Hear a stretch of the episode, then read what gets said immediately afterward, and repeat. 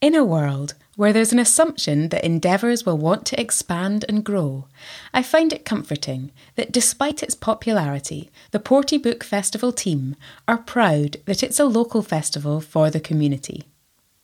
In this episode, you'll hear from three of the authors featured at this year's festival Emma Christie, Lesley Kelly, and Graham Howard. But let's start with one of the organisers, Joanne Baird, who is the writer behind the Porty Book blog an avid reader, and a proud member of the community.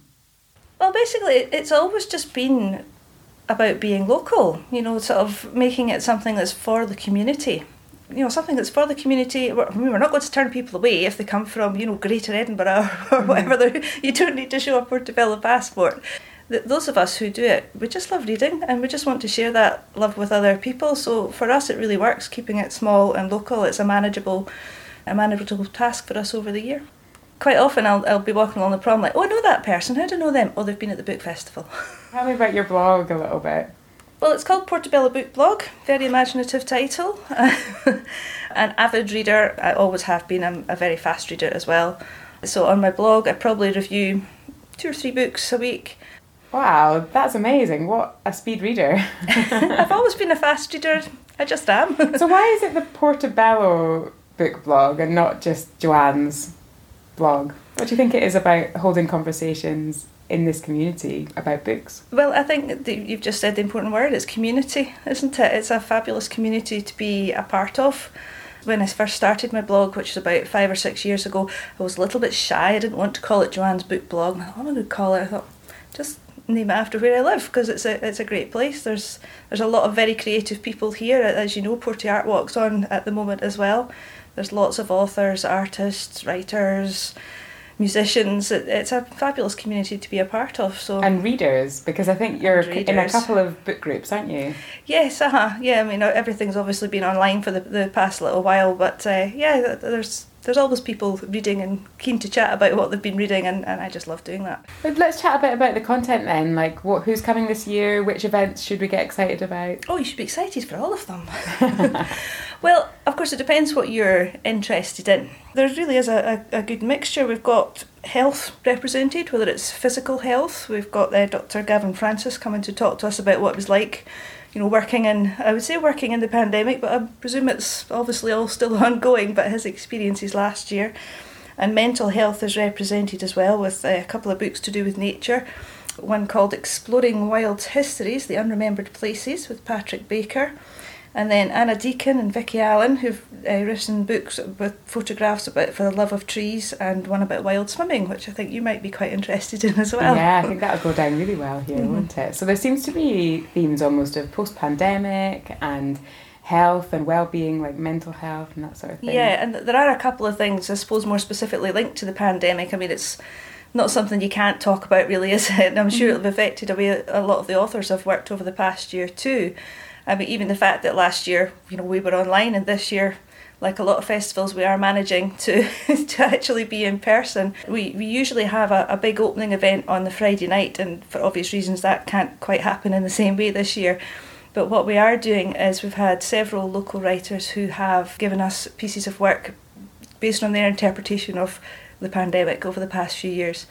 Uh, and it's going to be printed in a book which will be available for people to get from the library. It's called Pandemic Portobello, and we're having a book launch on the Friday night for that. Now, it's not one that is open to everybody, unfortunately, just because of numbers. So the contributors will be going to that, and some of the pieces are going to be read by Portobello actor Cal MacAninch, who, if you've been watching the video, you may have spotted him in that recently. Then another one that I'm taking part in actually is called Reading Highlights of the Lockdown, where myself and Ian, so well known librarian in Portobello Library, possibly some others, we're not quite sure, we're going to be talking about the, the books that got us through, if you like. Ooh, can you give me a sneak preview of one book that got you through? I will. Well, I'll just tell you one just because I've mentioned it already, and that is The Silent Daughter by Emma Christie. I don't read an awful lot of crime books, but I picked up that one and I couldn't put it down, so that's a good recommendation. No, and you should enjoyed it, but that's amazing. You know, I mean, uh, yeah, that's amazing. Isn't what, it? What, what can I say? Yeah, yeah. Thank you to Joanne and to everyone else in Portobello who's, you know, been so kind in their feedback as you can hear, I managed to pass on Joanne's compliment to Emma Christie. Emma's doing one of the two online events at the festival this year with the Caledonia Crime Collective, and I wanted to have a chat about her book, Silent Daughter, which is partly set in Portobello. Thank you so much for making the time to talk to me from Barcelona. Are you in Barcelona? I live in Barcelona, but I've actually just come back to Scotland. Got back yesterday, so I'm back for the Bloody Scotland Book Festival and of course to visit Portobello. So I hear that you've actually been nominated for a prize at the Bloody Scotland Festival. Is that right? Yeah, I'm actually up for two prizes, which is quite Oh. amazing. I'm up for the debut of the year and the Scottish Crime Book of the Year as well, the McIlvanney Prize. So totally delighted. Congratulations. Thank That's you. fantastic. And these are for your debut novel Yes, which I have a handy copy here. It's The Silent Daughter. with a rather creepy eye on the front And- cover. Yeah, yeah, absolutely. So yes, that's my, my debut novel. So I'm really delighted. Can you tell us a bit about the novel? Yeah, well, it's actually based in Edinburgh and Portobello. Follows the story of a news reporter called Chris Morrison um, as he's looking for his missing daughter Ruth. And part of the action takes place at Ruth's flat in Portobello, which is based on a flat that I rented when I first lived there. I now own a wee flat near Figgate Park in Portobello, but the, the, the action takes place closer to the sea. So it features in, in this novel and also in the, the one that's coming out next year. Portobello Promenade features prominently in that one. So it's good fun. I really love including, you know, trying to recreate the community a wee bit in my books. And how do you represent the community of Portobello in your books then? Is it true to life or does it have a darker, sinister side to it? Well, there's, there's always a wee bit of darkness. So, you know, it's thrillers that are right, but usually the bits about Portobello are, are more the kind of someone pausing to admire how beautiful it is. I just love Portobello and I love the combination of, you know, you can see the mountains, you can see the sea, and just the sort of activity on the promenade. And I'd say it's, it's represented in a very positive way, despite the fact slightly creepy things may happen there in the process. Oh, that sounds really exciting. And coming to the Portobello Book Festival then, Mm. um, I think that you're doing an event with a few other authors. Is that right? Yeah, so I've created a group with six other Scottish authors who were all more or less at the same stage of our careers. So we're on sort of the second or third book, and we're called the Caledonia Crime Collective. Basically, we're, we're a group of crime writers, and we're, we're hoping to support each other and new names and young, young writers in Scottish crime. So it's good fun. You know, it's just great to get to know other writers, and we're hoping to do lots of events around Scotland, and, and can't wait to do the Portobello Book Festival as well, which will be brilliant. We're doing it digitally, so we'll be appearing on one of the recorded panels, but uh, it's brilliant and fantastic to be a part of it. Do you think that people have changed how they read novels during the pandemic? Do you think that there's a bigger appetite for crime and darker things, or have you not noticed any difference? I don't know. I mean, I think it's a really interesting question because I think the book world was one of the few industries I think that did quite well. That and companies that sell sports equipment for homes, you know, I think did quite well in the, in the pandemic in some ways. But then, you know, in terms of bookshops were obviously closed, so there was a lot of online sales happening and things. But uh, in terms of how much people were reading, I don't know. You know, I think you think, oh, we all we just spent last year sitting around reading books, but I don't think we did, really, did we? And in terms of darkness, I mean, I think any good book, you know, its real purpose is to give you an, a wee escape into a different world. So I think certainly there was a lot of appetite for that last year.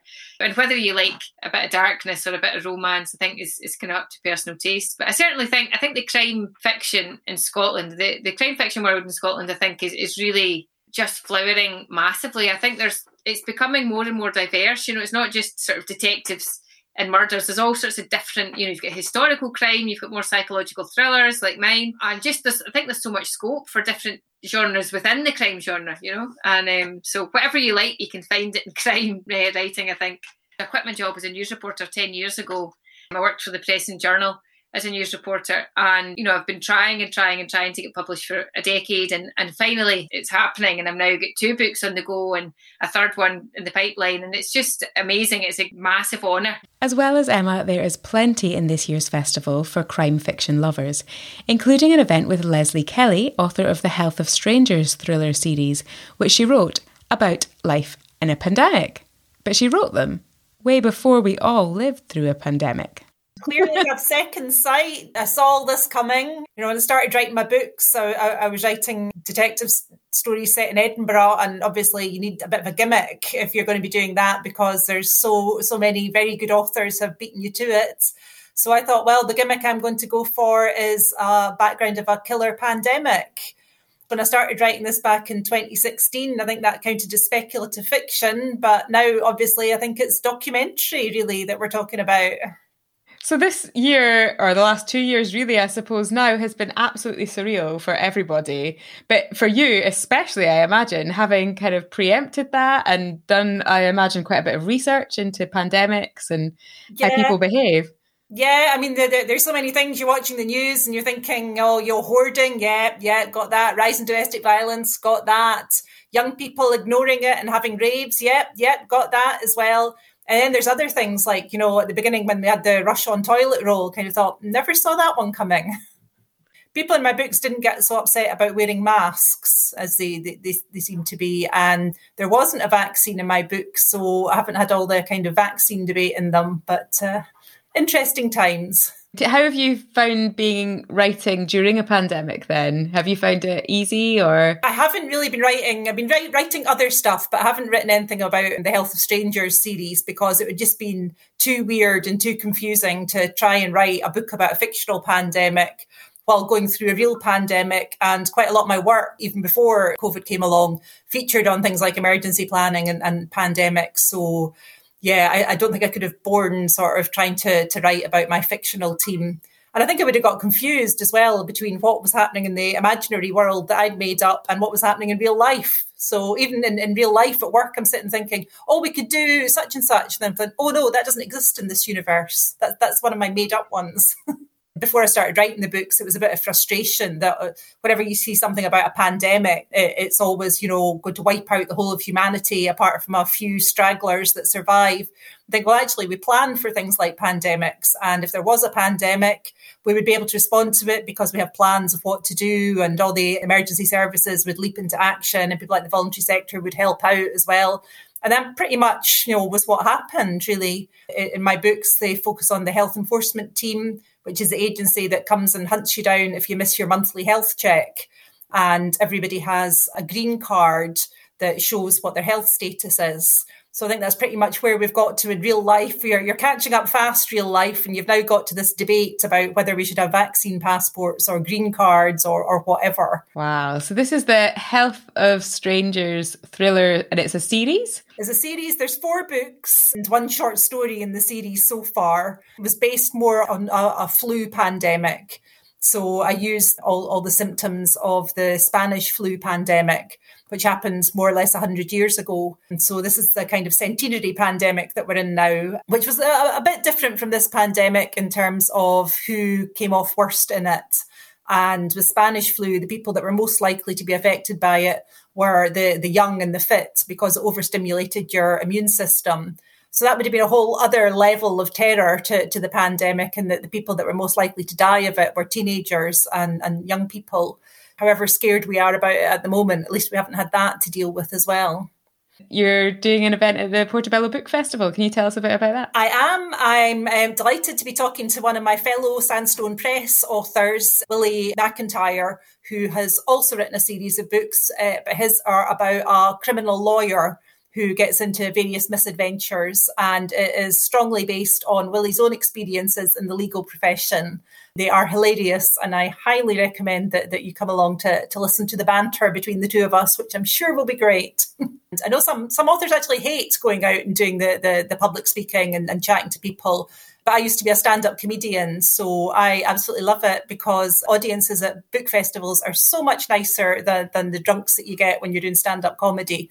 I'll be absolutely delighted to see everybody at Portobello.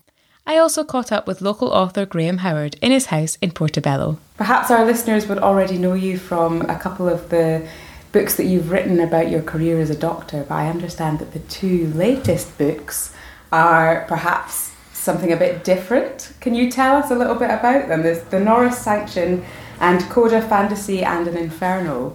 Yes, this is a change. Um, I have not written a pure humour book before. Most of my books, as you know, have been um, memoirs. The, the Norris Sanction, I was looking for a book which is purely an entertainment.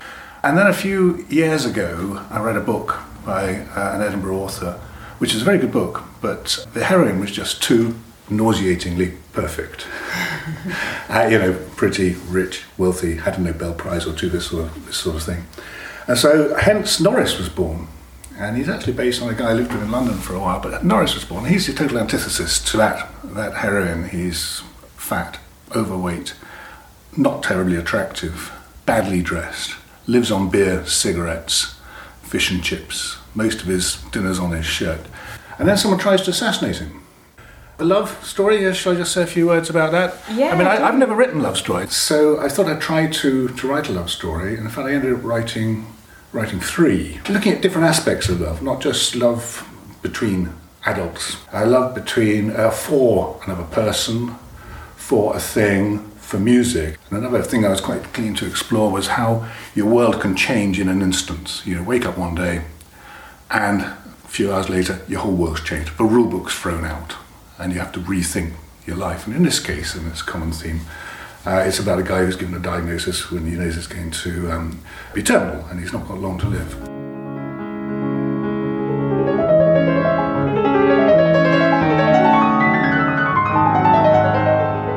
The middle story, Fantasy, um, is about a guy who has a love um, for music, particularly piano music, one particular piece of music uh, in particular.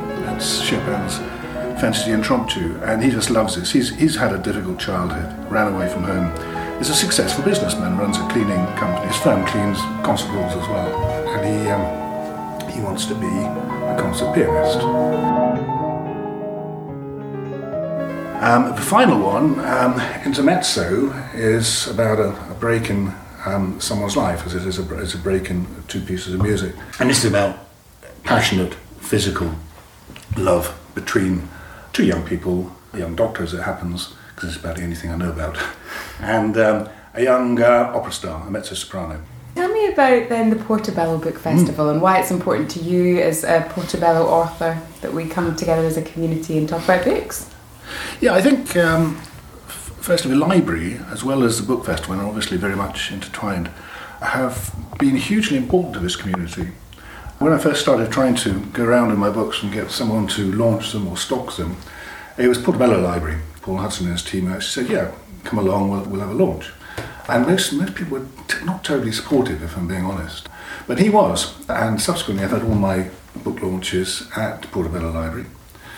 And the book festival obviously is. I think it's in its 12th year now. And uh, May Shaw, the chairman of the organising committee, I think, and her, her and her team have done a brilliant job. I think it's important to support these things. I think they are an integral part of the, the Portobello community.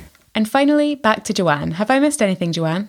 We've got historical fiction with Flora Johnson and Caroline Dunford. We've got a, a previous Booker nominee, Andrew O'Hagan. He's coming to talk about his latest book, Mayflies. Got contemporary fiction with Angela Jackson. Uh, her latest book's called The Darlings. And then we have Val McDermid. She's the final event of the festival this year, and she's going to be talking about her book 1979, which I believe is the beginning of a new series. So that's our, our crime writers. If you want a ticket, how do you get a ticket? Yeah, so the tickets this year is very slightly different. So we're, we're restricted in our numbers. We've been told we can only have a certain number of people in the spaces, which which is fair enough. So it's likely to be uh, smaller numbers actually in the audience. But it's better than it was last year when it was just online. You know, at least people can come along this year. But the one big difference is quite often you could come along on the day and if there was a space you could get in. We can't do that this year. Tickets have to be picked up in advance and they're picked up from the library. And to try and give as many people as possible a chance to get tickets, we're asking people just to take two for an event if they if they go along ra- rather than pick up I don't know six for your friends or whatever. I mean the, the thing that we do to make it really accessible as I say is it's free. So, you know, as long as you can get yourself a ticket, you can come along. You, you don't need to have bought anything in advance. You don't need to buy the books, although it would be nice, but you can just come along and, and hear people chat about their books. So the Portobello Book Festival runs from the 1st to the 3rd of October this year, and the hope is that several of the events will also be available for a while online afterwards.